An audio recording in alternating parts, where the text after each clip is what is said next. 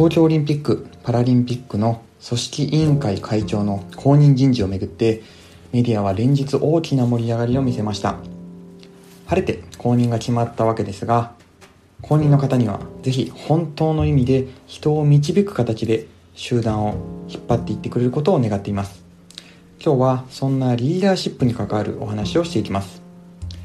導くとは漢字で構成を見てみると上に道があって下はこう一寸二寸の寸つまり手という字になっています。これは手を引いて道に連れていくということを指しています。道とは真理とか理想へと続くその物事の在り方自体もしくはその実践のことを言います。つまり導くとは人々を道に誘うことであって自分についてこいという意味ではありません。なので人を導く時に指導者は必ずしも先頭にいるわけではなく人々の後ろから支えることもあります。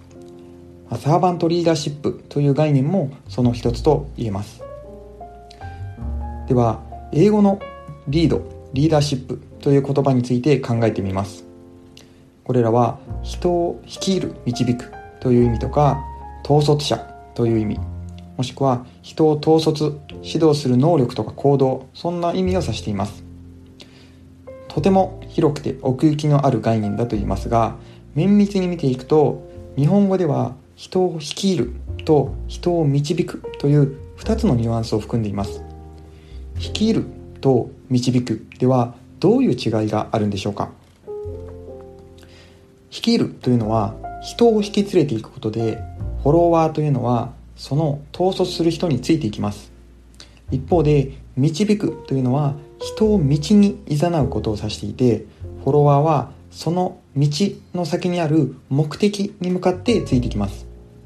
フォロワーが人につくのか目的につくのかこれが大きな違いです。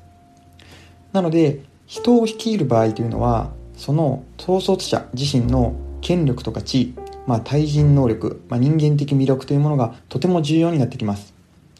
ただ人を率いるのに目的とか理念が必ずしも必要ではありません。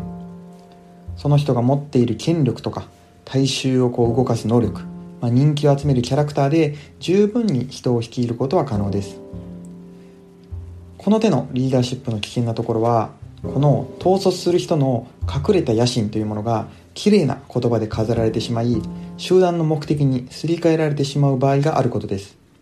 人につくフォロワーというのはこういうことを見破ることが難しいです。歴史上まあこの悪い野心みたいなものを持ったカリスマ的リーダーに率いられて結局悲惨な末路をたどるという話を皆さんも知っているかと思います。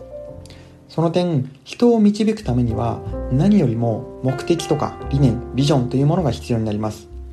権力能力人間的魅力というのはまああればなお良いなそれぐらいの程度です。まずその人自身が道なるものというものを実践していく。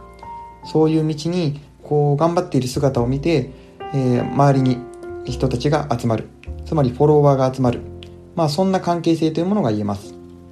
その場合のフォロワーというのは一人一人が目的のもとに自律的に振る舞おうとします。たとえ指導者が途中でいなくなったとしてもその志を受け継いだ誰かが新しい指導者として現れます。何か大きなことを成し遂げる集団というのは導く形のリーダーシップによって力強く持続的に歩みを進めたりします、えー、今日はリーダーシップについてお話をしてみました、えー、あなたが使えているそのリーダーというものは率いている人でしょうか？それとも導いている人でしょうか？もしくはあなた自身は自分の部下、